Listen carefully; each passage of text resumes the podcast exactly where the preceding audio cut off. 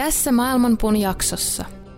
Maaginen ajatus on se, että sä voit olla maailman kanssa äh, jonkunlaisessa vuorovaikutuksessa merkityksellisellä tavalla, että sä voit vaikuttaa maailmaan äh, muillakin kuin sellaisilla normaale, normaaleilla niin kuin hyväksytyillä tavoilla. Sun teot resonoi maailmankaikkeudessa.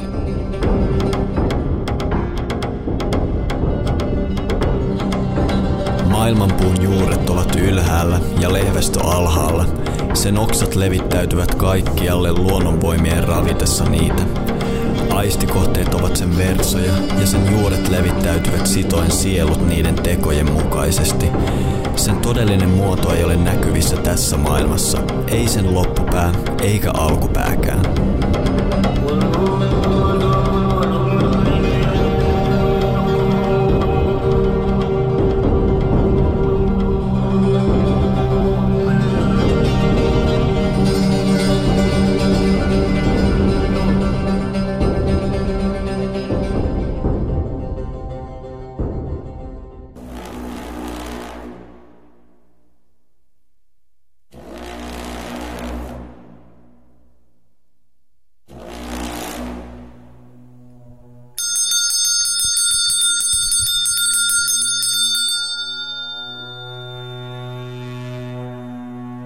Tervetuloa kuuntelemaan Maailmanpuuta, podcastia, joka on loppumattomalla pyhiinvaelluksella. Minä olen joogatutkija Matti Rautaniemi ja kanssani studiossa on joogaopettaja Miska Käppi. Muutos on aikamme iskulause. Mutta mihin suuntaan muutos kulkee? Ovatko todistamamme muutokset edistystä vai epäjärjestyksen kasvua? Intialaisen perinteen mukaan elämme parhaillaan kosmisen syklin viimeistä vaihetta, Kalijugaa. Tänä aikana perinteet murenevat, järjestys horjuu, koko kosminen organismi natisee liitoksissaan. Tällä kertaa Maailmanpuun studioon palaa kirjailija, muusikko ja el- elokuvan tekijä Aki Sederberg, jonka tuore kirja Journeys in the Kali Yuga käsittelee henkistä etsintää aikana, jota määrittää jumalten poissaolo. Miten surffata ympärillämme ja sisällämme myrskyävään kaljuugan aalloilla? Miten herättää muinaisten tietäjien sanat henkiin? Tervetuloa mukaan keskusteluun, joka vie meidät susiajan syövereihin.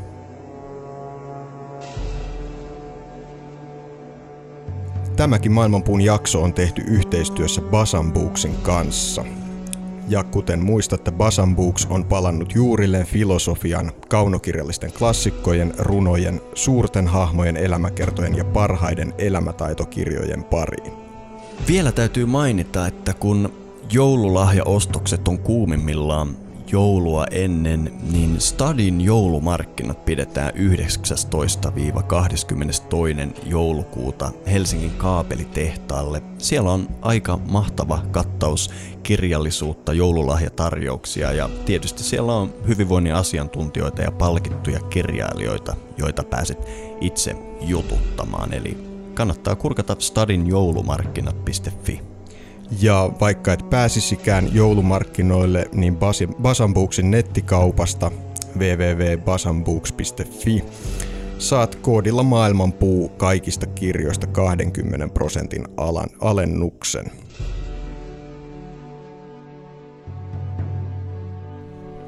Näin maailmanpuu palaa aiheisiin, joita on käsitelty ennenkin ja meidät on tänään kutsuttu vierailemaan Aki Sederbergin työhuoneeseen Porvooseen ja tämä on tietysti suuri kunnia, vaikka olemmekin sinun tiluksillasi Aki, niin tervetuloa maailmanpuuhun. Kiitoksia. Tervetuloa tänne. Kiitos. Mun täytyy heti alkuun mainita asiasta, nimittäin kaksi ja puoli vuotta sitten sä olit maailmanpuun vieraana ja sä oot ensimmäinen vieras, joka tulee toiselle käynnille tähän podcastiin, mutta muistatko, se oli myös se kerta, kun me ensimmäistä kertaa tavattiin, mikä on sinänsä hauskaa. Tässä kaksi ja puoli vuotta myöhemmin sitä on jo ehditty nähdä yhtä sun toista ties missä. Eli siinäkin mielessä on hauskaa, että todella tavattiin mikrofonien ääressä ja myöhemmin ollaan sitten ystävystytty. Joo, se on ihan totta ja näinhän se on mukava tavata niin kuin hyvissä merkeissä ja tällaisten. Mä oon huomannut, että jos tapaa ihmisiä, ää, jos jollain tavalla niin kuin, ää, pyhissä merkeissä, joko jossain erikoisessa paikassa tai sitten jos se itse konteksti, missä tapaa on joku tällainen erikoinen tai pyhä asia, niin sitten tavallaan aina se suhde pysyy siinä, tai se aina niin kuin tavallaan nivoutuu sellaisissa tilanteissa. Meidänkin sitten tota, ystävyys, mikä on kehittynyt, niin on aina ollut jotenkin tällaista, se on jotenkin liittynyt tähän maailmaan, mitä me, mitä me molemmat ollaan omilla polullamme tutkittu. Joo, kieltämättä. Tämähän on itse asiassa jopa kolmas kerta, kun sua kuullaan maailmanpuun ö, kontekstissa, koska me tehtiin vuosi sitten tämä Radio Vyrdin ja maailmanpuun yhteisjakso täällä pakanallisilla syysmessuilla. Kyllä. Eli, eli sä oot varsinainen maailmanpuun veteraani. Joo, mä en muuten tajunnutkaan tota. Näinhän se olikin.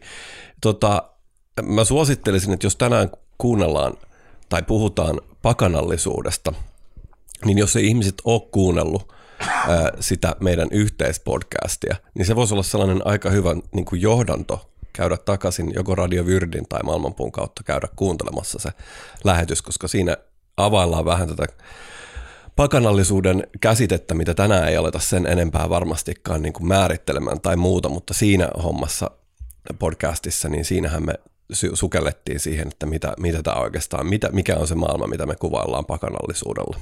Kyllä, ja toinen asia, mistä me ei tulla varmaankaan tänään kauheasti puhumaan, on tämä intialainen traditio, ainakaan siinä määrin, mitä me käsiteltiin sitä viimeksi, kun sä olit. Öö, mehän keskityttiin ihan täysin tähän sun seikkailuihin Intian esoteerisessa maailmassa. Tänään jatketaan tavallaan siitä, mihin näissä kahdessa lähetyksessä on jääty. Mutta todella täytyy mainita, että siitä kun viimeksi vierailit maailmanpuussa, on sen jälkeen on tapahtunut sellaista, että tämä sun teos Pyhin vaellus, josta silloin puhuttiin, on kasvanut ja jatkanut transformaatiota ja Inner Traditions julkaisi tuossa viime loppuvuodesta kirjan nimeltä Journeys in the Kali Yuga ja mun käsittääkseni se on vastaanotettu aika mukavasti maailmalla ja haluaisitko kertoa siitä, mitä se kirjan julkaiseminen on tuonut sun elämään? Onko sieltä, miten maailma on siihen suhtautunut? Joo, tosiaan se, kun mä kirjoitin sen suomenkielisen kirjan, niin mä huomasin tavallaan, kun se oli tullut ulos. Joku kirjoitti siitä, että tämä on niin tosi hyvä kirja, mutta tämä voisi olla vähän pidempi. Mä tajusin itsekin, että se tavallaan tietyllä tavalla se kirja niin kuin loppuu sellaiseen tiettyyn taitekohtaan. Että se loppu siinä suomenkielisessä versiossa ei oikeastaan ole mikään loppu, se on vaan sellainen tietynlainen taitekohta. Ja mä ymmärsin, että eihän tämä Intia, mun Intia-tarina niin kuin ole loppunut tähän. Ja mulla olisi vielä itse asiassa aika paljonkin sanottavaa tästä asiasta. Ja sittenhän mä päädyin menemään takaisin myös Intiaan ja kaikenlaista tällaista, mitä siinä sitten tapahtui sen jälkeen, kun mä olin tämän suomenkielisen no, kirjan jo kirjoittanut, niin siitä sitten jatkoin sitä teosta ja kirjoitin siihen itse asiassa saman verran kuin mitä se teos suurin piirtein olikin, niin, niin kirjoitin siihen lisää. Ja koska oikeastaan se pyhiinvaelluskirja, niin se loppuu siihen, että mä tavallaan alan tai olen, olen lähtenyt etsimään autenttista perinnettä, autenttista traditiota, koska sellaista on vaikeaa länsimaista tai Euroopasta tai Suomesta löytää elävää sellaista suullista ää, traditiota. Ja sitten löydän sellaisen Intiasta, Nagababojen maailmasta, mutta sitten ymmärrän loppupeleissä, että tämä niin kuin maagisemmalla, syvemmällä tasolla, niin ihminen ei voi valita tätä maailmaa tietyllä tavalla, vaan se on sellainen maailma, johon ihminen jo syntyy – ja silloin tapahtui sellainen niin kuin kotiinpalun ymmärrys tällaisella niin kuin syvemmällä tasolla, että tota, sitten mä aloin niin kuin miettiä, että mikä on se mun oma äh, kotimaa, mikä on se, se, se syvempi niin kuin ulottuvuus mun omassa synnynnäisessä maastossa. Ja sitten tapahtui niin kuin tämä käännöskohta, eli mä lähdin sitten niin kuin palaamaan syvemmällä tasolla Eurooppaan ja pohjoiseen ja Suomeen ja miettiä, että mikä se on se mun oma maaginen maailma ja miten mä voisin soveltaa tätä kaikkea oppimaani täällä. Että ideahan on se, kun jos, jos mietitään tällaista niin kuin klassista tietäjän matkaa Tuonelaan tai shamaanin matkaa jonnekin alisiin tai ylisiin, niin se, se on aina matka, joka tapahtuu sen takia, että se voisi tuoda jotain takaisin sieltä matkolta. Että se aarre ei ole niin kuin vain joku sellainen juttu, mitä se välttämättä pitää itsellään, vaan se on joku niin kuin – joku, että kun mennään vaarallisille pitkille matkoille ja sitten sieltä tuodaan jotain takaisin, niin sen, sen mitä tuodaan takaisin, niin se pitää myös niin kuin integroida takaisin niin kuin tähän maailmaan jollain tavalla ja, ja sitä pitää ta- jollain tavalla levittää tai se pitää niin kuin konkretisoida. Niin se on se, mitä mä sitten tota, lähin tekemään ja siitä, kertoo sitten ne, ne uudet kappaleet ja myös siitä, että me eletään sellaisessa aika vaikeassa ajassa, mitä intialaiset kutsuu Kali Jugaksi, tai, tai intialaisen, hindulaisen maailmankäsityksen mukaan on Kali Juga. Ja mä huomasin itse, että tämä oli niinku se merkitsevä piirre itse asiassa koko tässä mun kirjassa, niin oli tällainen tietty ää, Kali Juga meininki, niin kuin te tässä sanoitte aikaisemmin, niin, tota, niin näin. Mä itse asiassa unohdin sun kysymyksen nyt vähän, mutta mutta joo, tämä oli, se, tämä oli se uuden kirjan ajatus. Ja nyt mun mielestä siinä on sellainen niin kuin kokonainen kaari, että se lähtee se kirja ensin tosi kauas. Se lähtee Intiaan ja Pohjois-Intiaan ja Etelä-Intiaan ja Himalajan vuorelle ja kaiken maailman outojen niin kuin babojen savihökkeleihin tonne. Ja sitten se loppupeleissä niin kuin palaa tänne, tänne tota mun omille synnynsijoille ja viimein kappale niin kuin sijoittuu periaatteessa kokonaan mun mun tota, perheen maalaishuvilaan. Eli se niin kun, kierrokset lähtee kauas ja sitten ne palaa tänne keskelle. Ja joo, tämä on, on saanut äh, niin kun, melkein pelkästään niin kun positiivisia tai hyvinkin positiivisia arvosteluja ja ihan kivasti tullut ihmisiltä viestejä ja, ja kirjeitä ja muuta. Ja se on hyvä. Tämä oli vähän tällainen latteen vastaus ehkä, mutta tota. Mä luulen, että toi sun kirja osuu jonkunlaiseen hermoon siinä, että tota, niin kuin me viimeksi, kun me täällä maailmanpuussa näistä asioista puhuttiin, niin puhuttiin myös siitä, että miten, miten tota, aika pitkään, oikeastaan koko modernin länsimaisen yhteiskunnan olemassaolon ajan, sellaiset ihmiset, jotka etsii jotain, niin ne on katsonut tonne itään tai jonnekin kauas. Ja, ja tota, tämän sun kirjan se lopputulema on tavallaan se, että se on johdattanut sinut takaisin sun omaan öö, perimään ja omaan kulttuuriseen niin kuin, taustaan. Ja mä luulen, että tämä on semmoinen aihe, mihin monet, mitkä monet ihmiset tuntee jollain lailla tutuksi tai tärkeäksi. Koska esimerkiksi me kaikki tässä ollaan katseltu sinne itään aika pitkäänkin mutta ehkä myös huomattu, että sinne ei siirrytä noin vain, vaan että ehkä olennaisempaa on, on löytää, löytää se, mikä siellä, siellä meitä viehättää, niin löytää se sieltä, missä me itse ollaan. Joo, ehkä se on semmoinen suurempi virtaus länsimaissa tällä hetkellä, että me ollaan niin monta vuotta tavallaan imperialismiajoista ihmetelty eksoottisia kaukomaita ja sieltä löytyviä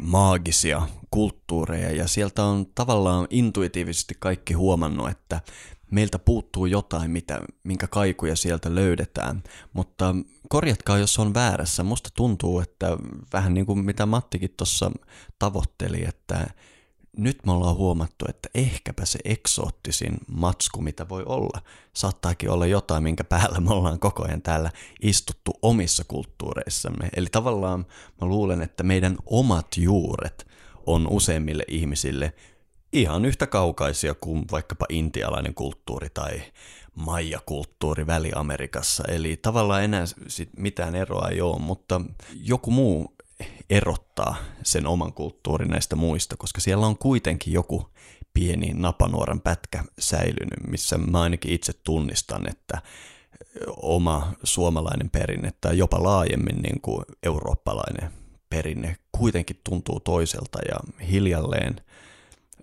vaikka olenkin vuosikymmeniä uppoutunut intialaiseen perinteeseen, niin intialaisessa perinteessä on jonkunlainen semmoinen lasikatto, minkä läpi ei enää pääse, mikä tuntuu puuttuvan tästä omasta perinteestä. Mitä mieltä saat tästä?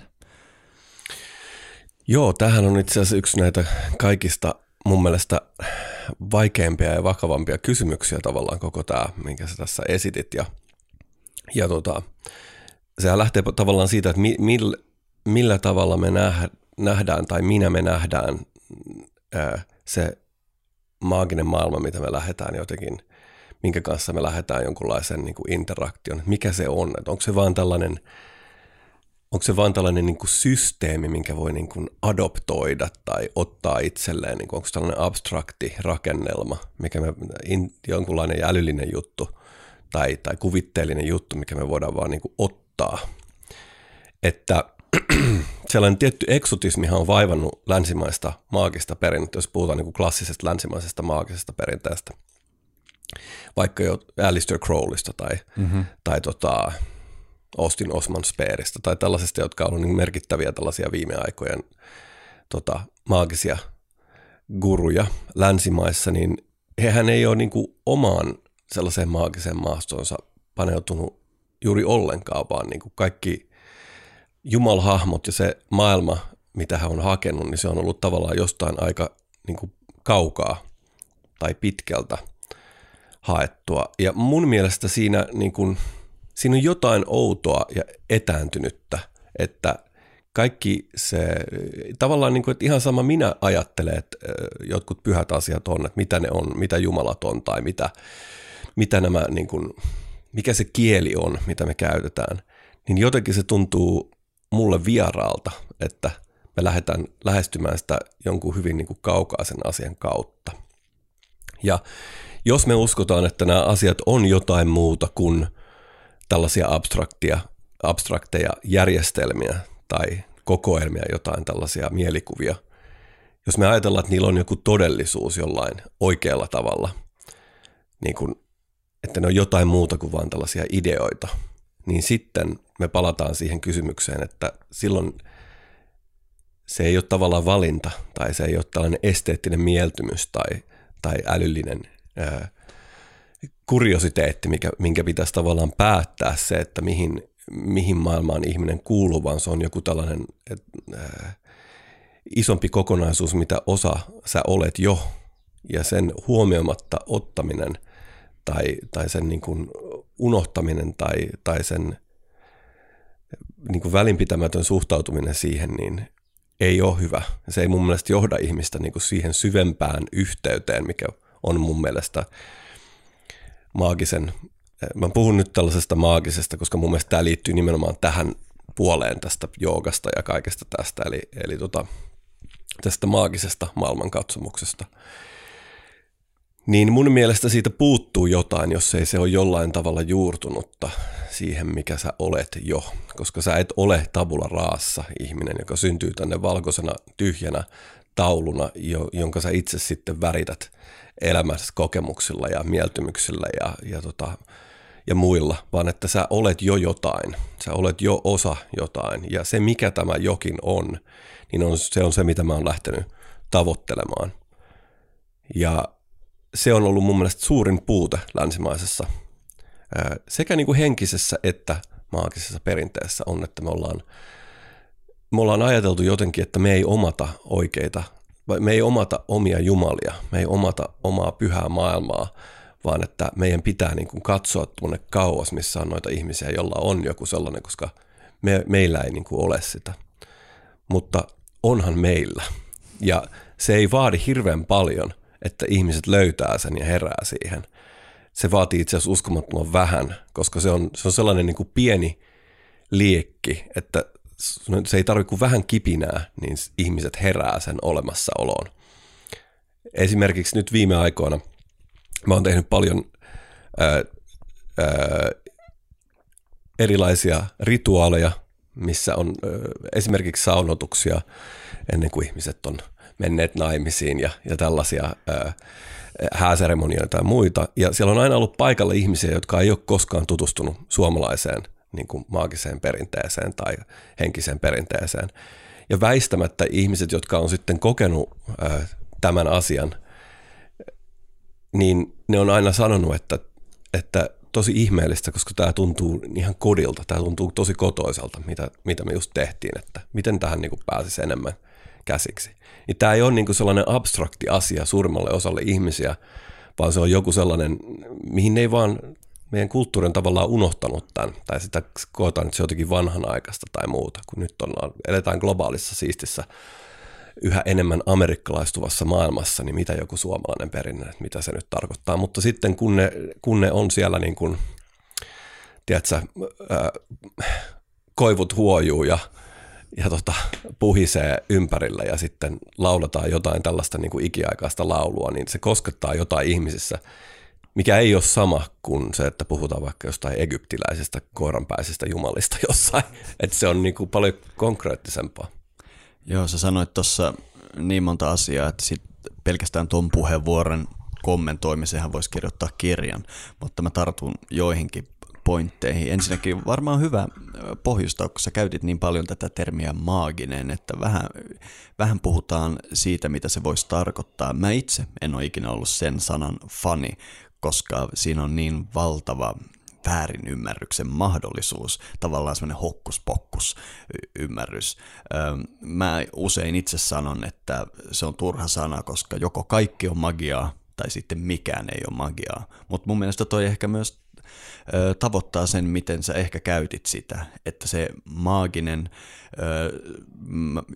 korjaa jos en ymmärtänyt, mutta on sulla enemmänkin semmoinen maailmankuvatermi. Ja toinen juttu on se, miten oli hauska, että sä puhuit tästä perinteestä ja ehkä viisaustraditiosta siihen sävyyn, mikä oli mullekin mullistava huomata. Mä nimittäin, niin kuin varmaan siinä sun ekassakin vierailussa puhuttiin, niin meillä on siinä mielessä hauskaa, että me ollaan kuljettu hyvin samankaltaista reittiä. Ja mä lähdin ainakin Intiaan vähän niin kuin hakemaan informaatiota, että ehkä siellä on joku guru, joka voi kertoa mulle, mistä kosmoksessa on kyse ja kertoa kaikki salaisuudet, mikä on maailma, mikä on minä, mikä oli tietysti täysin naivia, typerä lähtökohta, koska kun sitten lopulta todellisen gurun löysin, niin hän vaan opetti minua löytämään jotain, mitä minä jo valmiiksi olin. Eli oikeastaan ei ollutkaan kyse informaation saamisesta, vaan paremminkin kaiken paskan pois pyyhkimisestä, mitä siellä on sitten se aivan aito ydin, jota tavallaan mä en voi olla olemattakaan. Siinä on vaan niin paljon tätä kaliuga-meininkiä päällä, niin kuin tuossa puhuit maailman amerikkalaistumisesta ja kaikista pinnallisuudesta ynnä muusta. Eli, eli näin tässä tullaan varmaan tähän kysymykseen, että mitä se oikein on, mistä me puhutaan. Mä oon täysin varma, että kyse ei ole informaatiosta tai tämmöistä abstraktista asioista, vaan se on jotain todellista ja aitoa. Mutta mun täytyy myöntää, että mä en ole ihan itsekään varma, että mistä siinä on kyse. Mä oon aivan täysin vakuuttunut, että ne huojuvat koivut ja muut, mistä sä puhuit, on iso osa sitä, että se perinne, minkä me otetaan niin vaivatta vastaan.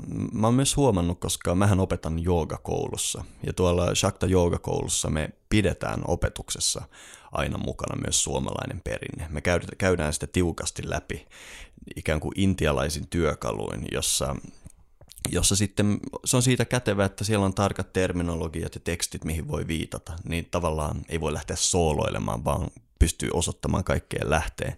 Mutta sitten kun me viedään se suomalaiseen kontekstiin, se uppaa jooga kansaankin kuin kuuma veitsi voihin. Se on, niin kuin sä tuossa mainitsit, ihmiset huomaa heti, että tämähän olikin, tämä on jo mussa.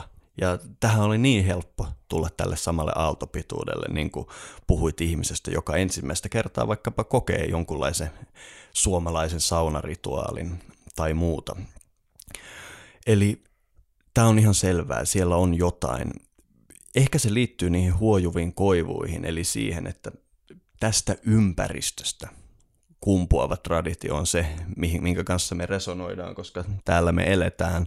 Toinen vaihtoehto on, mitä sä vähän vihjailit tuossa myös, että se on ikään kuin meidän veressä, mikä on, jos me katsotaan muitakin perinteitä, niin siihen on jotain, siinä varmasti on myös jotain perää. Mulla ei ole tähän mitään vastausta, mitäs mieltä te herrasmiehet pöydän ympärillä olette näistä ajatuksista?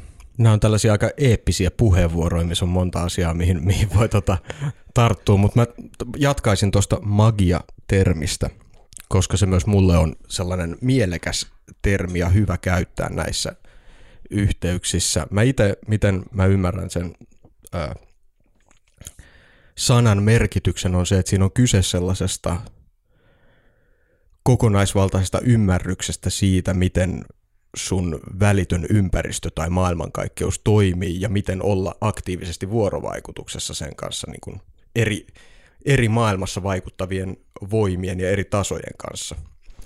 Ja tätä kautta magia terminä on, on tota, mulle, mulle huomattavasti mielekkäämpi tapa ymmärtää vaikka joogaa kuin monet muut mm-hmm. tavat lähestyä sitä aihetta. Totta, totta on toki se, että nykyisin, jos puhutaan magiasta, niin monet ajattelee, että, että kyse on just tällaista niin kuin taikuudesta. Ai, mutta tätä mä vähän mietin, että ajatteleeko ihmiset oikeasti enää nykyään niin, koska mun mielestä magiakin alkaa mm. olla jo sen verran niin kuin popularisoitunut mm. aihe, että niin kuin mietit, että televisiosta tulee tota Jack Parsonsia käsittelevä TV-sarja esimerkiksi mm. tällä hetkellä on, on juuri julkaistu. Ja, niin kuin, ja siinäkään ei kauheasti niin kuin selitellä, mitä se magia on, vaikka se on niin keskeisessä asemassa. Mä mietin, että mä, mä en ole ihan varma, että onko se enää. Miettiikö ihmiset enemmän jotain Timo Taikuria vai Alistair Crowleya? Mä veikkaan, että Alistair Crowleya. Tuo on hyvä pointti. Siis itse asiassa täytyy sanoa nyt tällaisena TV-suosituksena, että tämä Strange Angel on mun mielestä yksi ensimmäisiä tällaisia tota, amerikkalaisen TV-viihteen luomuksia, missä mun mielestä magiaa käsitellään oikeasti sellaisella arvokkaalla tavalla ja sellaisella, että se niin kuin on jollain lailla tosi inspiroivaa ja mielekästä. Kyllä. Mun, mun mielestä siis magia on ää, interaktiota. Mikä on interaktio suomeksi? Vuorovaikutus. Nyt anteeksi kuulijat, mun hirveä kielenkäyttö, mä olen vähän aikaa puhunut niin suomeksi näistä hommista, niin ää, tällainen ää, interaktio maailman kanssa sellaisella tavalla, että me ajatellaan, että maailma on oikeasti elossa ja että kun oot vuorovaikutuksessa maailman kanssa, niin maailma tulee sua vastaan. Että mun mielestä nämä on tietenkin, mä en halusi niin jäädä tähän sanasuohon, koska se on aina niin tällaista tarpomista. Ja mä, kun mä puhun henkisyydestä, se riippuu vähän niin kuin kenen kanssa puhutaan, että, että mä voin puhua niin kuin henkisyydestä tai jumalista tai mystisyydestä tai magiasta tai mistä tahansa tai uskonnosta tai, tai mistä tahansa jutusta, mutta periaatteessa mä puhun aina niin kuin samasta asiasta.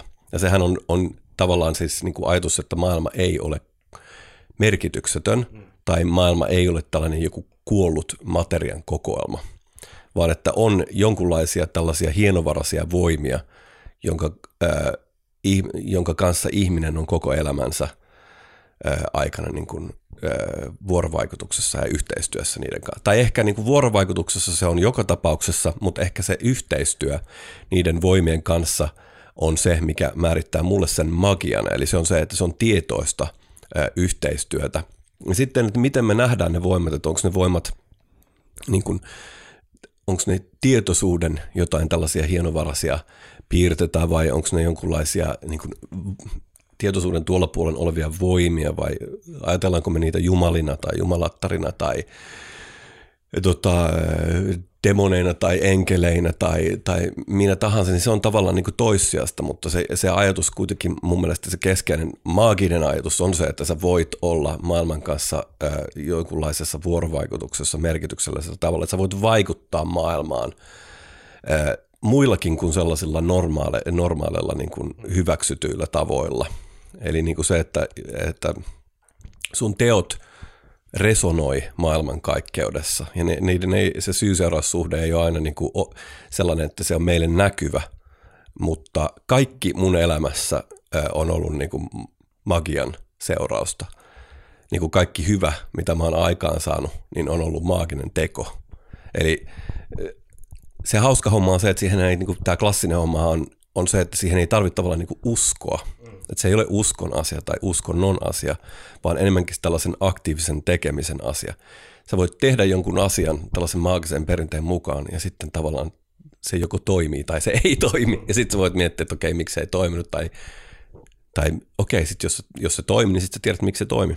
Mutta se näyttää olevan niin, että kun ihminen tekee jonkunlaisia kumppanuussuhteita korkeampien voimien tai millä nimellä me nyt halutaan niitä kutsua, niin yleensä nämä on niin kuin positiivisia asioita, jos vaan tekee ne oikeiden voimien kanssa ne, ne tota sopimukset, niin yleensä ne ihminen on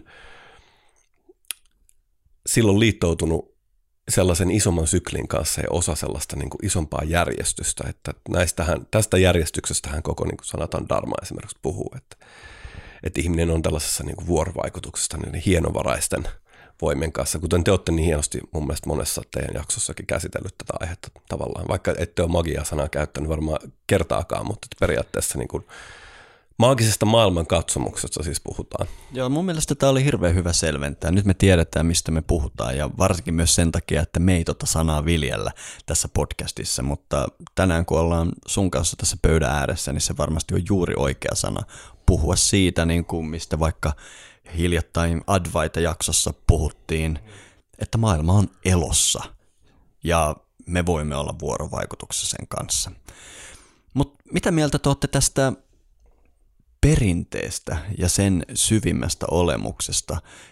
Minkä takia me kaikki kolme koetaan jotain ihan muuta suomalaisen perinteen suhteen kuin vaikkapa intialaisen tai meksikolaisen tai minkä lie sulu perinteen kanssa. Mistä siinä on kyse? Onko se, tosiaan mä äsken annoin niitä ehdotuksia, että se voisi olla tämä ympäristö, missä me ollaan, koska koko ajan koivut huojuu ja pohjan tuuli kuiskaa tuolta ja järvien aallot lainehtii, että me ymmärretään heti, kun sillä kielellä puhutaan tästä maagisesta maailmankuvasta, vai onko se veri, joka meissä virtaa, joka on vuosituhansien aikana juurruttanut meidät näille seuduille vai onko kyse jostain muusta? Mä voisin tähän tuoda näiden kahden sun mainitseman eli ympäristön ja perimän lisäksi vielä kolmannen eli kieli, mm-hmm. joka on mun mielestä yksi suuri vaikuttaja. Silloin mun mielestä vaikka ilmiöt olisikin periaatteessa samoja, mistä me puhutaan, mutta sillä, mitä sanoja me käytetään – on hyvin suuri merkitys. Mitä, miltä tämä Aki sun mielestä kuulostaa? Ehdottomasti. Mun mielestä tietenkin nämä kaikki asiat, mitä te mainitsitte, on näitä. Että se on se veri, mikä meissä virtaa, ja se on tämä meidän suhde tähän meidän ympäristöön, ja meidän pitkäaikainen suhde tähän ympäristöön. Ja sitten meidän tapa antaa sille muoto kielellä, tai kielellinen tapa niin kuin ilmaista näitä asioita tässä on niin kuin se kaikista tärkein mun mielestä asia ja, tai tärkein niin kuin ydin, että nämä on ne tärkeät asiat, mitkä, mitkä tota, määrittää meille sen, että mihin, mihin me tavallaan kuulutaan.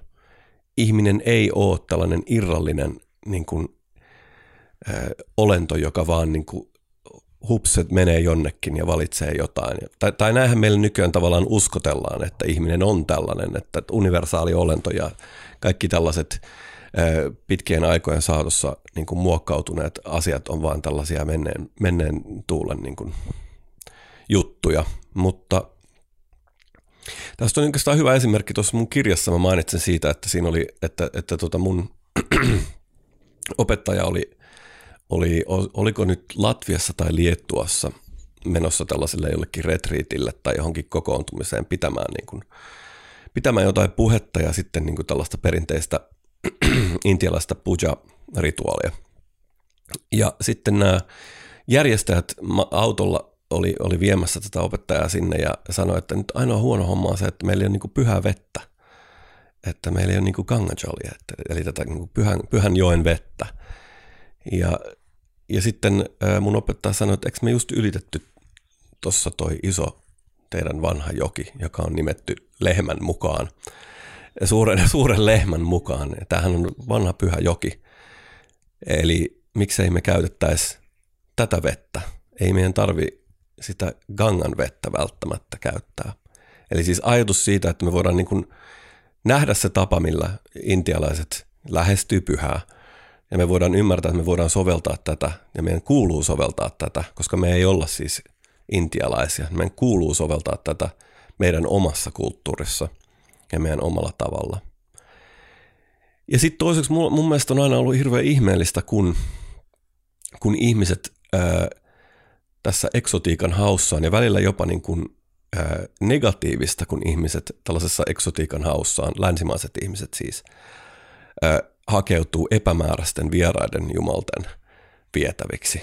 Koska jotain tapahtuu, kun sä alat niin kuin tällaiseen tota, keskinäiseen ää, kanssakäymiseen niin kuin tällaisten voimien kanssa, että pitää olla varovainen, niin kuin, että mille, mille, minkä tota voimien vietäväksi antautuu tai altistuu. Että on ollut trendejä, että ihmiset on niin kuin, länsimaiset ihmiset, jotka on koskaan käynyt Afrikassa, niin on alkanut voodoo hommeleita duunaamaan, ja koska ne on niin kuin, länsimaiset ihmiset, niillä on tällainen kaipuu tällaiseen makaberia synkkään ja, ja eksoottiseen ja tällaiseen. Ja sitten ne tota, ikinä edes käymättä tässä, tässä tota maassa, mistä nämä perinteet tulee, niin ne adoptoi itselleen tällaisia voodoo-jumalia. Tämä nyt on vain yksi esimerkki, mutta nämä on mun mielestä hyvin niin kuin, sitten, ja sitten, tai sitten, että käytetään jonkun kuolleen, tietyllä tavalla kuolleen kulttuurin, niin kuin asteekki kulttuurin jumalia tai tai muinaisten egyptiläisten niin kuin jumalia palvotaan. Se, se tuntuu mulle niin kuin hyvin abstraktilta ja sellaiselta, että, että tota, niin, niin hieno kuin se sellainen niin kuin 1800-luvun niin kuin salonki-okkultismi onkaan tietyllä niin kuin tällaisella romanttisella, esteettisellä tasolla, niin siitä puuttuu joku sellainen juurtuneisuus kuitenkin, mikä mun mielestä on tässä keskeinen asia.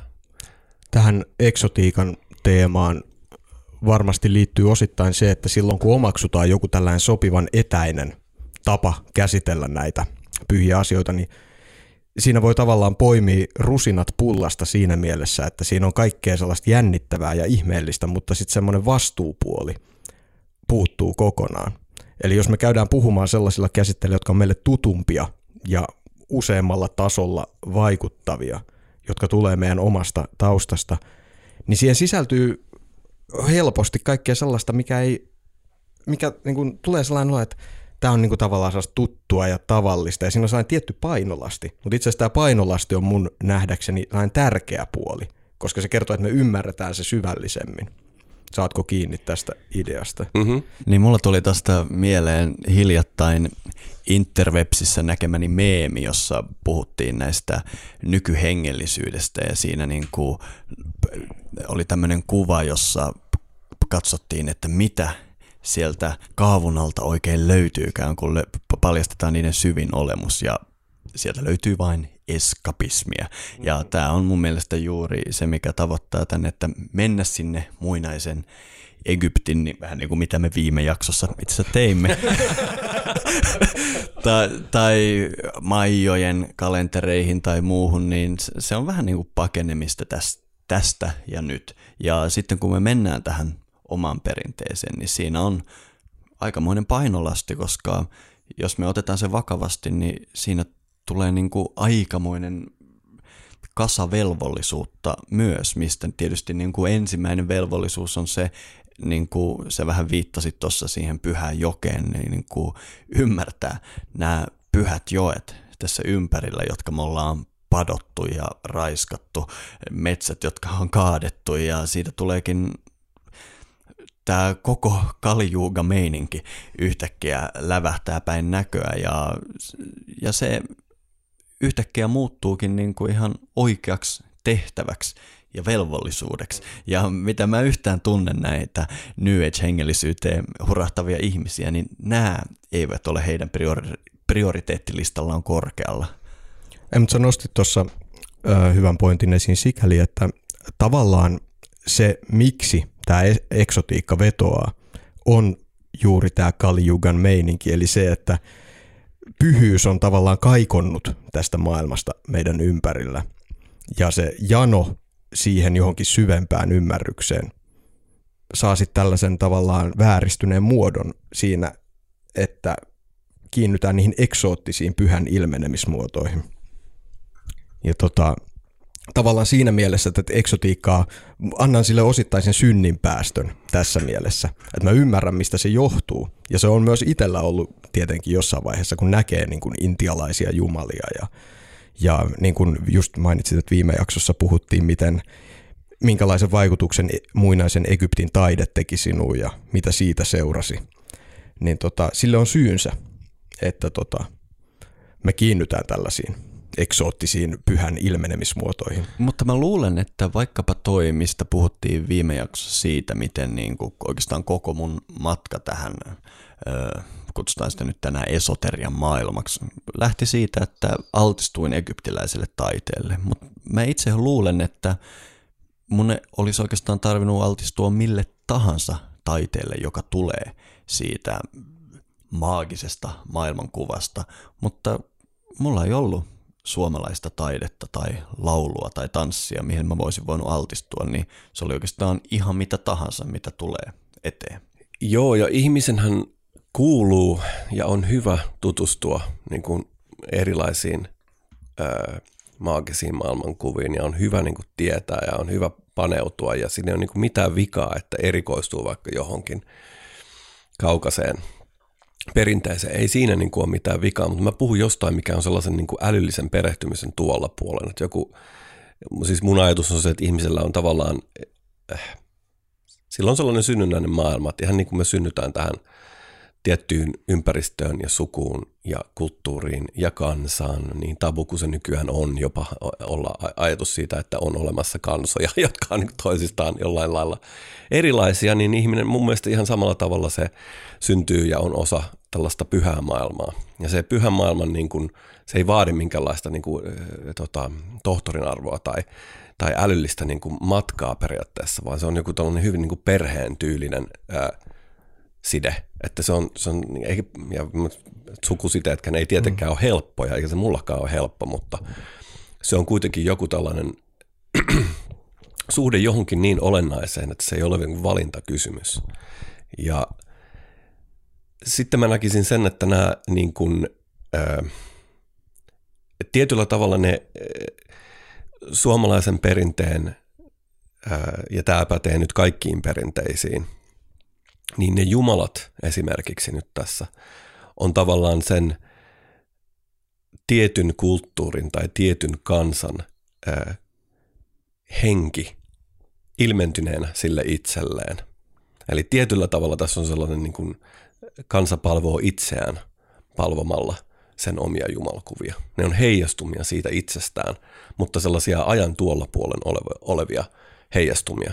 Niissä kiteytyy joku sellainen ajaton – tradition ajatushan se on se, että se tradition ajaton, että se ei ole niin kuin, perinteet on, jos nyt mennään tällaiseen traditionalistiseen koulukuntaan, niin ideahan on se, että perinteet on tradition niin kuin ilmentymiä, mutta perinteet ei ole se traditio, vaan se traditio on joku tällainen ajaton essenssi. Ja se on se, mitä mäkin olen tässä hakemassa, että mä en, en äh, halua, että me palataan niin kuin tietyllä tavalla mihinkään menneeseen, äh, minkään menneen niin kuin, ulkoisiin olemuksiin tai ulkoisiin tunnusmerkkeihin ei ole niin kuin välttämättä paluuta. Ja se, mikä on tärkeää, on se sisäinen essenssi. Ja tässä mä sanoisin, että mä niin paljon kuin mä ö, pidän ja arvostan ö, suomalaisten, vaikka Suomen uskoisten ryhmien niin kuin toimintaa, niin mun mielestä se keskittyy liiaksi ulkoisiin aikaan sidottuihin tunnusmerkkeihin, eikä riittävästi sisäisiin sisäiseen olemukseen ja tähän, tähän niin kuin, ää, kaikista sisimpään henkeen. Tämä ajan henki on mun mielestä mahtava teema, mihin voitaisiin mennä vähän syvemmin. Ja ehkä tähän olisi hyvä mennä viittaamalla palautteeseen, jota me saatiin sun viime vierailusta tässä podcastissa. Nimittäin tässä palautteessa nimenomaan kritisoitiin sinua ja minua siitä, että me haikailemme menneeseen ja kritisoitiin sitä, että ei menneeseen ole paluuta, että se on täysin turhaa. Mitä mieltä oot tämmöisestä palautteesta? Mun mielestä mä, mä ymmärrän sen hyvin ja mä ymmärrän, mitä se, he ajaa takaa. Mä oon ihan samaa mieltä, että menneeseen ei ole sillä lailla, kuten he ymmärtää sen, niin menneeseen ei ole paluuta. Mm-hmm. Mutta en mä halua palata menneeseen. Mä haluan palata ikuiseen. Mä haluan ilmentää sitä, mikä on ikuista. Ja se, mikä näissä henkisissä traditioissa, mitä mä oon tutkinut, suomalainen ja, ja eurooppalainen ja intialainen traditio, niin on yhteistä ja keskeistä on se ikuinen aspekti. Ne ilmentää jotain keskeistä ja olennaista olemisesta itsestään. Ja se ei ole aikaan sidottu asia. Se on sellainen, mikä ottaa lukuisia muotoja aikojen saatossa. Ja tällä hetkellä me kaivataan uusia muotoja meidän omalle henkiselle perinteelle. Eli totta kai sen pitää olla juurtunut siihen perinteeseen, joka on jo olemassa, mutta sen pitää ja tulee olla aina sellainen, joka ottaa aina uusia muotoja ja katsoo myös niin kuin tulevaan. Eli mä halusin yhdistää sen, mikä on, tämä on asia, mistä me ollaan Matin kanssa puhuttu mun mielestä jossain kontekstissa aikaisemmin, mutta arkaainen pitää yhdistää siihen, mikä on niin kuin vielä syntymätöntä. Ja niin kuin tulevaisuusnäkymät pitää yhdistää siihen, mikä on syvälle menneisyyteen juurtunutta. Mä haluan niin kuin aina yhdistää, tai tämä on sellainen keskeinen tekijä mun elämässä, mä haluan aina yhdistää tietynlaiset niin kuin näennäiset vastakohdat. Oli ne sitten niin kuin pimeä ja valo tai menneisyys tai, ja tuleva ja ylinen ja alinen. Mun mielestä niin kuin ihminen on näiden kaikkien voimien ja ääripäiden sellainen tietty niin kuin nexus tai yhtymäkohta ja, ja sen tehtävä on tuoda nämä, niin kuin, tuoda nämä yhteen. Eli mä oon samaa mieltä tässä tämän kritiikin kanssa siinä mielessä, mutta mä luulen, että tämän kritiikin ongelma on se, että he ei oikein ymmärtänyt, mitä me ollaan niin kuin ajettu takaa tällä Kyllä. hommalla. Ja siinä mun mielestä sieltä paistaa tämmöinen hirveän lineaarinen aikakäsitys ja maailmankuva, joka on täysin päinvastainen kuin mistä me puhutaan. Jos edes meinaa sanoa kaljuuga meininki, niin on pakko nähdä aika syklisenä. Ja mun mielestä toi kritiikki kuulostaa vähän samalta kuin jos vaikkapa illalla ennen nukkumaan menoa teen joitakin valmisteluja aamuja, aamua varten, niin joku kritisoi, että luuleeko sä, että sä voit palata sinne aamuun? Ja mä sanon, että ei, ei, vaan niin kuin, että mä nyt puhun siitä, mikä on meidän edessä, ei siitä, mikä on meidän takana. Eli, eli vaikka tietyt elementit toistuu, ajatellaan nyt vaikka tätä aamua, on uusi päivä, tässä aamussa on paljon samaa, mitä eilen oli, mutta silti jokainen päivä, mikä me eletään, on erilainen ja siinä on omat uudet aspektinsa ja tietysti me halutaankin tehdä niistä erilaisia, ettei me vaan kuljeta samoilla urilla. Mutta on tietysti järkevää ymmärtää, että joka päivä tulee aamu ja aamu, aamussa on tiettyjä, tiettyjä elementtejä, jotka on syytä ottaa huomioon ja niin edelleen. Eli tuommoinen lineaarinen aikakäsitys, jos me puhutaan vaikka suomalaista perinteestä, silloin me väistämättä puhutaan menneisyydestä, mutta min, mä en aikaa syklisenä pitävänä pysty edes ajattelemaan noin. Mä vaan näen, että me ollaan nyt ikään kuin yössä, jolloin nämä elementit, jotka oli joskus paljon enemmän läsnä meidän kulttuurissa täällä, on täysin pinnan alla, tai voisiko sanoa, että nukuksissa, kun kerran yö on. Mutta aamu tulee ja tässä hiljalleen heräillään t- tässä tuli yksi tärkeä pointti, mihin mun on pitänyt tarttua tässä keskustelussa. Nimittäin just se, että ää, kun me puhutaan siitä, että, että, että tavallaan tämä, meillä on oma läheinen pyhä maailma, johon me voidaan luoda suhde. Tämä ei ole nykyihmiselle mitenkään itsestäänselvä asia, niin kuin me kaikki hyvin tiedetään. Ää, että syy, miksi ihmiset etsii eksoottisista lähteistä pyhän kokemusta on se, että meidän tämä oma traditio on uinumassa. Katkennut saattaa olla liiottelua tai sitten ei, koska sellaista niin kuin opettajalinjaa esimerkiksi on hyvin, hyvin vaikea löytää Suomesta. Ja niin kuin Miska sanoi tuossa aiemmin, ihan jo hyvän aikaa sitten, niin voi olla, että monille nykyihmisille nämä meidän oman perinteen asiat on yhtä kaukaisia tai tuntuu sillä äkkiseltään yhtä kaukaisilta kuin jotkut Intian tai mm. muinaisen Egyptin jutut. Eli tota, miten saakin näet sen, että mikä on niin kuin se askel, minkä ihminen voi ottaa kohti tätä omaa perinnettä? Mistä sä itse lähtisit liikkeelle tai olet lähtenyt liikkeelle? Hmm. Tässä on vähän se ongelma, että ä, tota, no mulla nyt se askel on jotenkin otettu varmaan jo ennen kuin mä oon syntynyt. Että se on niin kuin, mä uskon siihen, että tietyt ihmiset syntyy tietynlaisiksi. Tämä on myös yksi, yksi osa Kalijugan aikakautta. Eli niin kuin, jos katsotaan Intian käsitystä kasteista ja sitä, että ihmiset on, on tota, syntyy erilaisiin, niillä on tietynlaisia ominaisuuksia, mitkä on eilen synnynnäisiä. Niin mehän eletään ajassa, jossa meillä ei tavallaan ole niitä tietäjiä enää. Me ei tunnusteta, että on olemassa minkäänlaisia tietäjiä, että, että meidän maailmaa ohjaa markkinamiehet ja joskus sotilaat. Että tässä on niin kuin yksi tällainen suuri jo ongelma. Me, meillä niin kuin tavallaan ei ole niitä – suunnan näyttäjiä tai tietäjiä, jotka osais ihmisiä, niin kuin, jotka ensinnäkin pitäisi tätä, tätä traditiota elossa ja toisaalta, jotka osais ihmisille näyttää suuntaa. Eiköhän tämä ole kuitenkin loppupeleissä sellainen niin kuin sisäinen polku, että vaikea tässä on sanoa ABCtä kenellekään, mutta se lähtee, niin kuin polku lähtee sisäänpäin, että pitää tutkia sisintään, pitää tutustua siihen, mistä tulee – siis sekä tällaisella laajemmalla tasolla että sitten tällaisella hyvin konkreettisella tasolla, eli niin kuin mennä jo, nämä ei välttämättä ole sellaisia asioita, mitkä aukeaa ihmisille niin kuin pelkästään kirjojen kautta tai, tai niin kuin lukemalla tai tällaisella niin kuin älyllisellä hommalla, vaan se on joku sellainen vähän kouriintuvampi niin kuin kosketus, minkä ihminen mun mielestä tarvii näihin näihin asioihin. Ja mä sanoisin, että kyllä hakija löytää. Että jos, jos niin kuin oikeasti joku haluaa löytää jotain, niin kyllä se, kyllä se ennen pitkää sitten löytääkin jotain.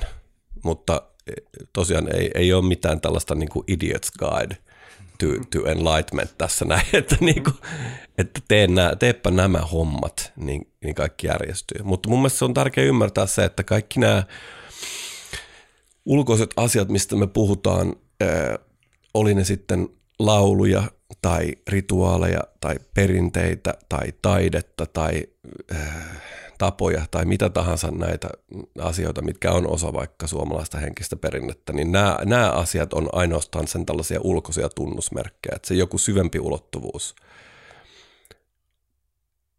ei ole nämä asiat. Nämä asiat on sen ilmentymiä ja mä lähtisin tavoittelemaan sitä syvempää ulottuvuutta. Niin se on vaikea antaa mitään matkaopasta sinne syvimpään ulottuvuuteen. Mäkin uskon, että oikeastaan niitä, joiden tie se ei ole, on suorastaan vääryyttä edes houkutella heitä siihen suuntaan. Tämä aika suorastaan edellyttää mun mielestä sitä, että massat kulkee markkinataloudessa, mutta toisaalta on aivan selvää tämä suunta, miten perinteet herää ja ihmiset huomaa, että se, että me luovuttiin noista perinteistä, ei tapahtunut ilmaiseksi, vaan itse asiassa hinta on aivan valtavan suuri. Ja tämän johdosta mun mielestä ihmisten pitääkin kaivata sitä ja haluta tiettyyn suuntaan. Ja mun mielestä tällä hetkellä näistä ihmisistä ei ole lainkaan pulaa, vaan enemmänkin kaikilla on hirvittävä jano. Ja mun mielestä tuommoiset käsiin kosketeltavat asiat on tässä kaikista parhaita. No mä totta puhuen uskon, että tämmöiset podcastit, jossa on vain jutustelua aiheesta, on hirvittävän hyvä tapa, mutta sä annoit esimerkki vaikka jostain saunarituaalista. Mun kokemuksen mukaan sauna on se paikka, missä suomalaiset helpoiten pääsee kiinni siihen johonkin. Ja mulla on hirvittävän monta esimerkkiä siitä, että on saunonut vähän ei niin tutussa seurassa ja sitten päättänyt löylyissä laulaa luikauttaa löylyloitsun tai jotain tämmöistä ja siinä sitten ympäröivät ihmiset on, että vau, että mä en tiennytkään, että mussa on semmoinen puoli, joka resonoi tämän jutun kanssa, että mikäs tämä oli oikeastaan. Eli silloin se on konkreettinen kokemus, ei mikään, mikään kirjan lukeminen tai muu tämmöinen analyyttinen. Mä luulen, että se intuitiivinen osa meistä joko herää tai sitten ei herää. Ja pakottaa sitä ei tarvitse. Ja polkujahan on yhtä monta kuin on kulkijaa, että niin kuin monta polkua voi johtaa siihen samaan aukeamaan metsässä, mikä on se paikka, mitä me haetaan. Ja totta kai ihminen on asioita, mitä ihminen voi tehdä, että tämä jokin herää. Et jos me puhutaan jostain jumalista, niin miten me aletaan niitä kutsumaan?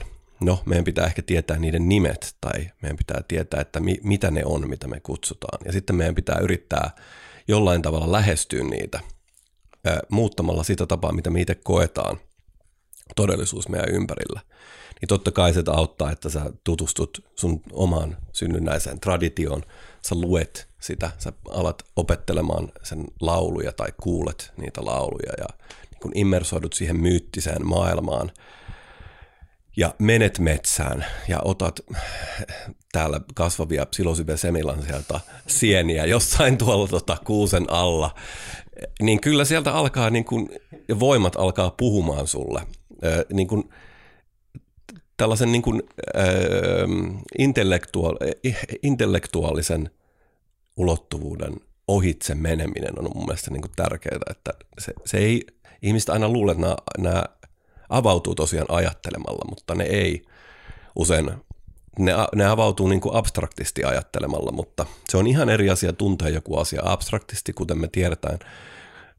Kuten esimerkiksi mä voin nyt vaikka tuntea Matti Rautaniemen tällä abstraktisti niin kuin sen kirjoitusten perusteella ja, ja niin kuin sen kirjan perusteella lukea näitä hommia, mutta se on ihan eri asia, että me istutaan tässä ja tota, maistellaan tätä balsamia tässä ja muuta ja ollaan niin kuin näin konkreettisesti nähdään toisen, niin se on ihan eri asia. Niin mä hakeutuisin sellaiseen läheisyyteen näiden voimien kanssa. Ja sen voi tosiaan tehdä monella intensiivisellä tasolla, kuten mä oon tässä ehdottanut. Mutta sellainen tietyllinen, niin kuin, ja myöskään fyysisen ulottuvuuden niin kuin poissulkeminen ei ole niin kuin, tota, viisasta, vaan näitä, näitä, näitä pitäisi niin kuin hakea, lähteä hakemaan myös sellaisen niin kuin fyysisen, ruumillisen olemassaolon kautta. Niin ja niin kuin tota, tässä on käynyt ilmi, niin äh, ehkä sen sijaan, että minusta tuntuu, että nyt on riittävän kauan voivoteltu sitä, että perinteet on katkennut Pohjolasta. Ja niin kuin, niin kuin sä oot nyt itse havainnollistanut, niin asioita voi käydä tekemään. Että niin kuin sä oot vetänyt, tai saunarituaaleja voi tehdä. Mikään, meillä on aineisto on hirvittävästi ja on niin kuin tietoa siitä, miten tehdä. Eli, eli mikään ei tavallaan estä lähteä tutkimaan käytännössä näitä asioita. Ei, meillä on, meillä on kuitenkin niin paljon sellaista vitaalia traditiota olemassa, että kyllä meillä niin kuin riittää niitä lähteitä. Et me oikeastaan tarvitaan vaan sellainen pieni katse oikea, oikeaan suuntaan tai näin keskittyminen oikeaan paikkaan. Me voidaan niin kuin avata ne umpeutuneet lähteet ja sieltä virtaa kyllä niin kuin paljon asioita, kun me ollaan niille auki.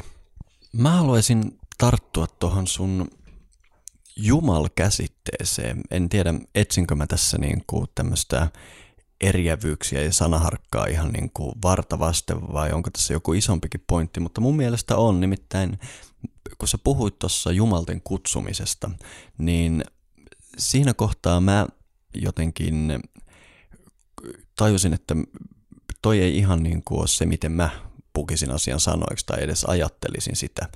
Nimittäin ja, ja vähän si- siihenkin viitaten, miten sä puhuit, että jos lähtee ikään kuin kaukaisten maiden jumalten kanssa leikkiin, niin si- siinä on paljon riskejä. Nimittäin mulla tulee mieleen oman intialaisen opettajani sanat, jossa hän sanoi, että, että semmoiset jumalat, jotka ei ole äärettömiä, täällä Intiassa me ei pidetä niitä minään.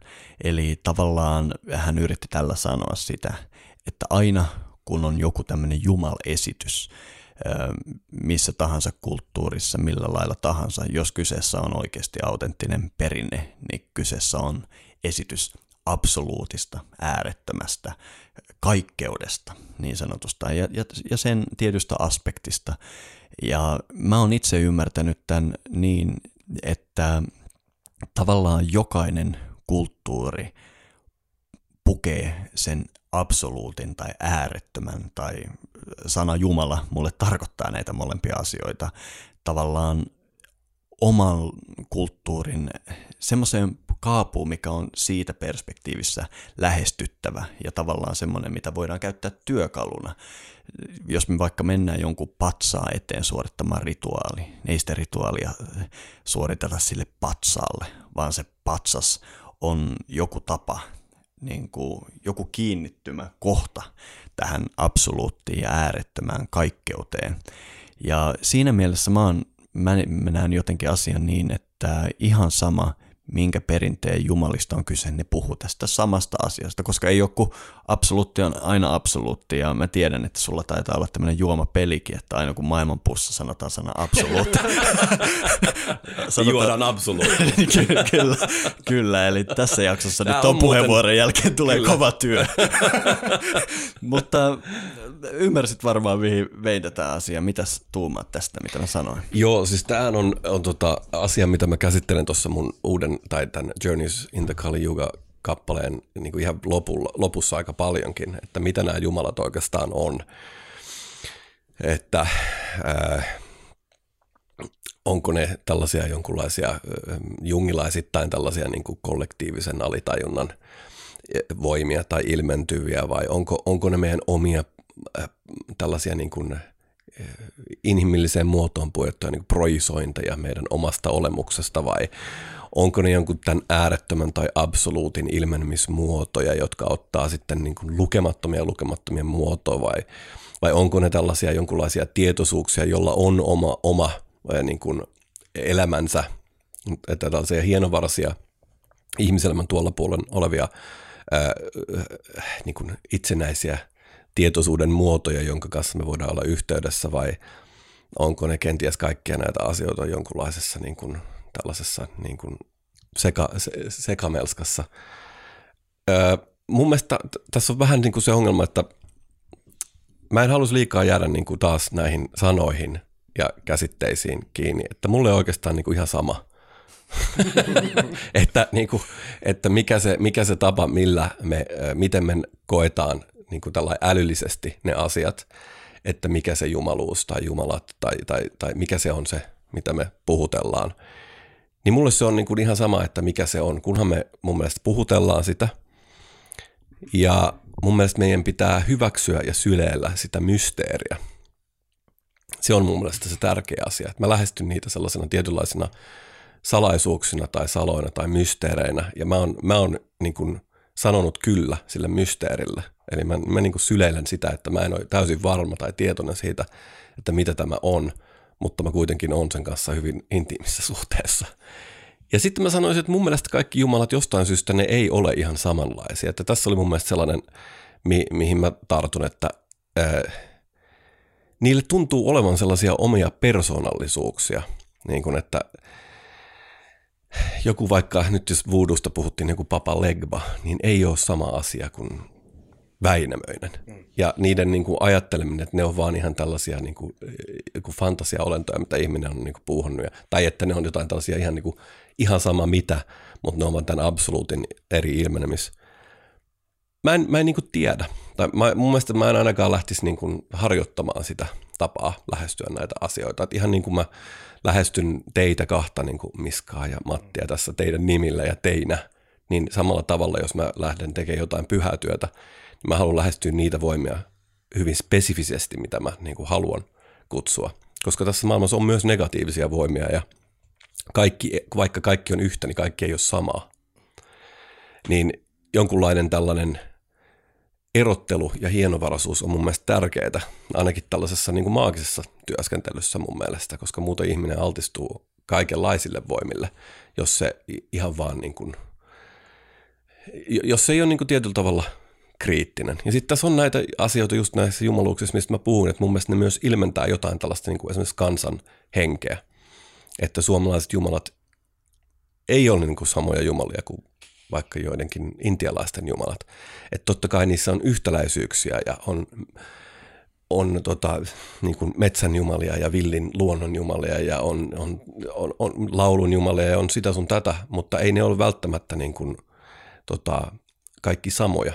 Ja mun mielestä, ää, no tästä me lähestytään hyvin nyt paljon tätä maagista meininkiä just, että tässä on se, että jos sä alat kommunikoimaan jonkun ää, jonkun kanssa, jolla on joku tällainen erillinen, niin kuin ikään kuin ajatellaan, että sillä on joku erillinen nimi ja olemus ja muuta, niin mun mielestä on virhe ajatella, että se on vaan niin kuin kaikki tai että kaikki on ihan samaa.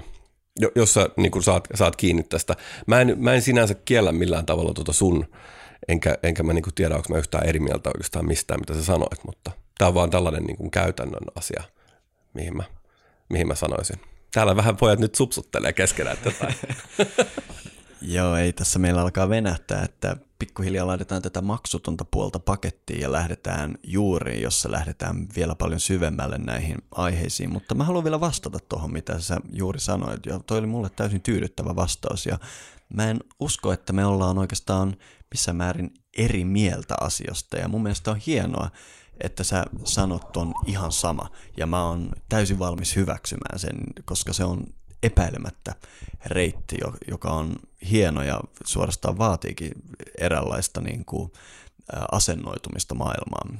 Tässä varmaan taustalla heijastuu myös mun koulutus intialaisessa tantrassa, jossa tavallaan se koulukunta, mitä mä opiskelen, on suorastaan niin kuin kaljuugaan suunniteltu menetelmä. Se tarkoittaa sitä, että se lähtökohtaisesti olettaa, että joka ikinen guru, jonka tapaat, on täynnä sitä itseään ja et tule löytämään tästä maailmasta autenttista opettajaa tai linjaa.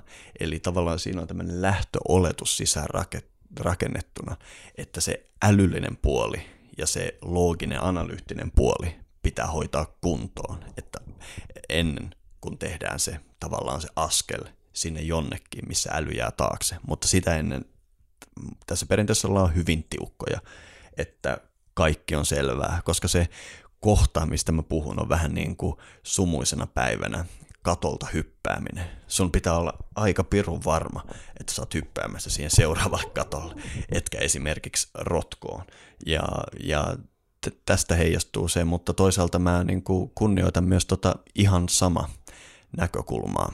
Sitten mitä tulee tähän, kun puhuit siitä, että selvästikin nämä jumalat on kuitenkin erilaisia ja niiden palvelus tuottaa erilaisia hedelmiä ja niin edelleen. Ja tästäkin mä oon sun kanssa täysin samaa mieltä. Paras olla, jos käy luterilaisessa kirkossa ja siitä lähtee hengaamaan nagababojen kanssa, niin on pakko huomata, että täällä tapahtuu ihan erilaisia asioita.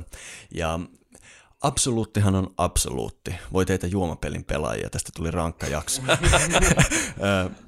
Mutta absoluutti tavallaan sisältää kaiken ja, ja lopulta se on kuitenkin heittäytymistä. Ja mä näin, näkisin nämä eri ää, oppijärjestelmät eri kulttuureissa ikään kuin räätälöityinä reitteinä tähän oivallukseen. Ja tässä tullaan tähän, vaikkapa mun suuresti kunnioittama tantratutkija John Woodruff sanoo, että tämä tantrasta löytyvä hirvittävä ö, metafyysinen aineisto, jossa leikataan päitä irti ynnä muita. Se on nimenomaan luotu intialaista temperamenttia varten. Se on tavallaan semmoinen oiva reitti intialaisen kulttuurin henkilöille kaljuugan aikana mennä kohti näitä opetuksia. Ja samalla lailla mä ajattelen, että jokaisella kansalla on oma kutsutaan sitä nyt temperamentiksi, toi kansanhenki, mitä sä käytit, on mun mielestä ihan tyydyttävä myös. Ja tämä ei muuten, niin kuin moni saattaisi ajatella, noudata ö, maiden rajoja. Eli mä huomaan, että vaikka jotkut Venäjän Karjalassa elävät, o, mulla on paljon enemmän yhteistä heidän hengensä kanssa kuin vaikkapa länsirannikon ruotsinkielisinä kielisien kanssa, eli se ei noudata maanrajoja, vaan se jo noudattaa jotain muita. Verenperintö. Jo verenperintöä tai jotain tällaista. Niin mä näkisin nämä eri jumalesitykset vaan eri kansan hengille räätälöityinä reitteinä siihen samaan absoluuttiin äärettömään Jumalaan. Mun mielestä se hieno asia tässä, mitä sä sanot, on se, mikä just viittaa tähän, mikä, mitä mun mielestä oikea henkinen perinne onkin. Että se on tällainen tietynlainen tila, missä ihminen, mihin se syntyy ja missä se, sillä on tosi paljon liikkumavaraa. Eli se, että jos sä olet, tämä sama pätee nyt intialaiseen ö, perinteeseen tai vaikka juutalaisuuteen, että sä voit olla ateisti tai sä voit olla niin kuin teisti tai ihan, ihan sun, sun niin kuin suhtautumistapa näihin mysteereihin voi olla, tai jumaliin voi olla hyvin niin kuin erilainen, mutta silti me voidaan olla samaa mieltä, että me ollaan molemmat hinduja. Mm-hmm.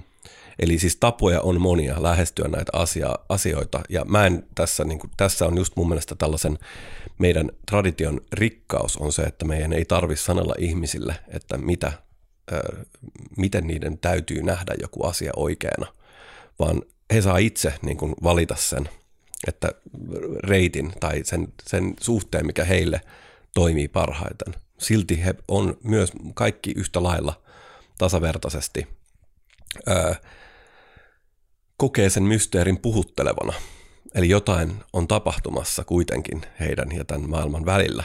Eli me voidaan sitten käydä siitä keskusteluja, että mitä se nyt on sitten tällä, että mitä, mitä nämä on nämä, nämä voimat ja kaikki nämä, tai nämä tietoisuuden muodot ja muuta, mutta, mutta mä en tiedä niin kuin loppupeleissä, että onko se kaikista tärkein asia. Ja sitten mä halusin lisätä sellaisen asian, että joskushan se menee toisinpäin, Eli sen sijaan, että ihminen lähestyy sitä jumaluutta, niin jumaluus lähestyy ihmistä.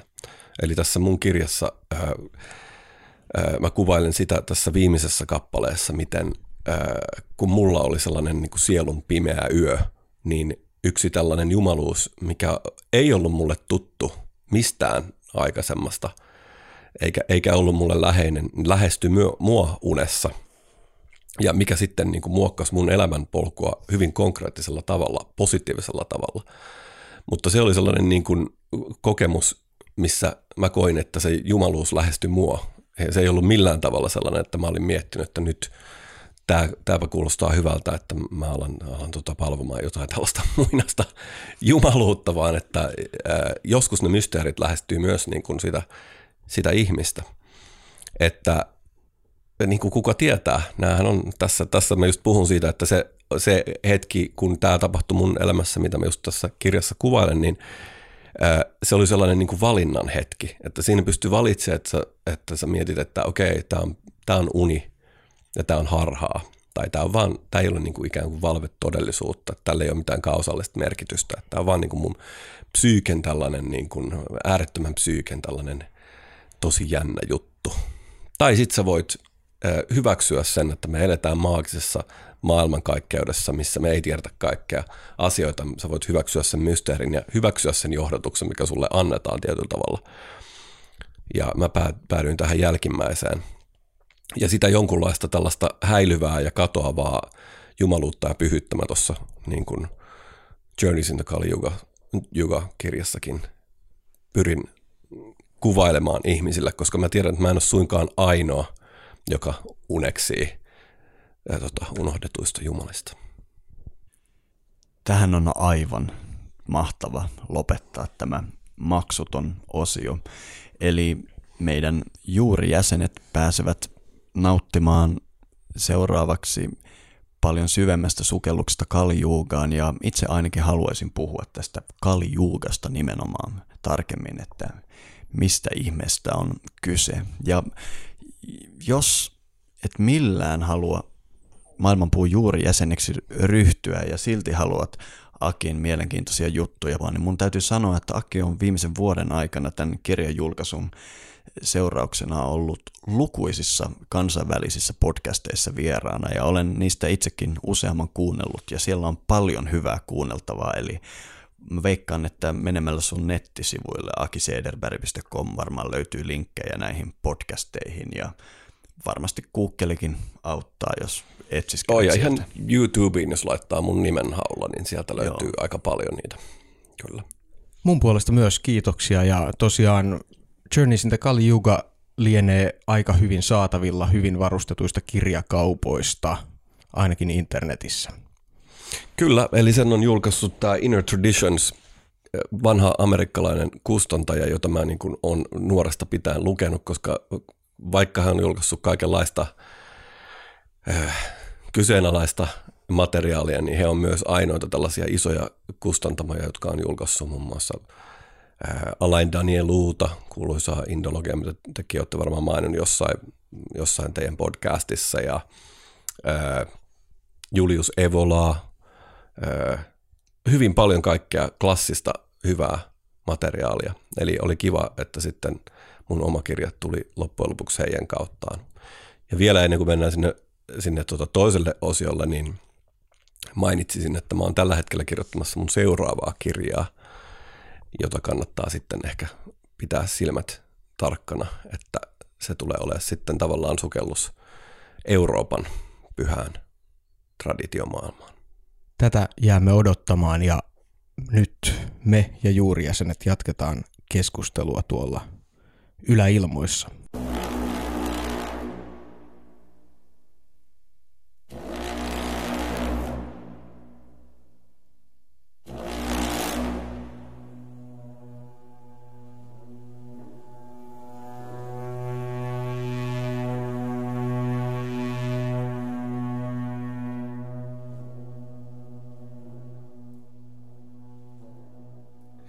Eikö me nyt oteta, onko sulla päällä? Joo. Eikö me oteta pieni tällainen, tota, kun mennään äh, maailmanpuun punaisten lyhtyjen alueelle, niin otetaan pieni skooli. Skool.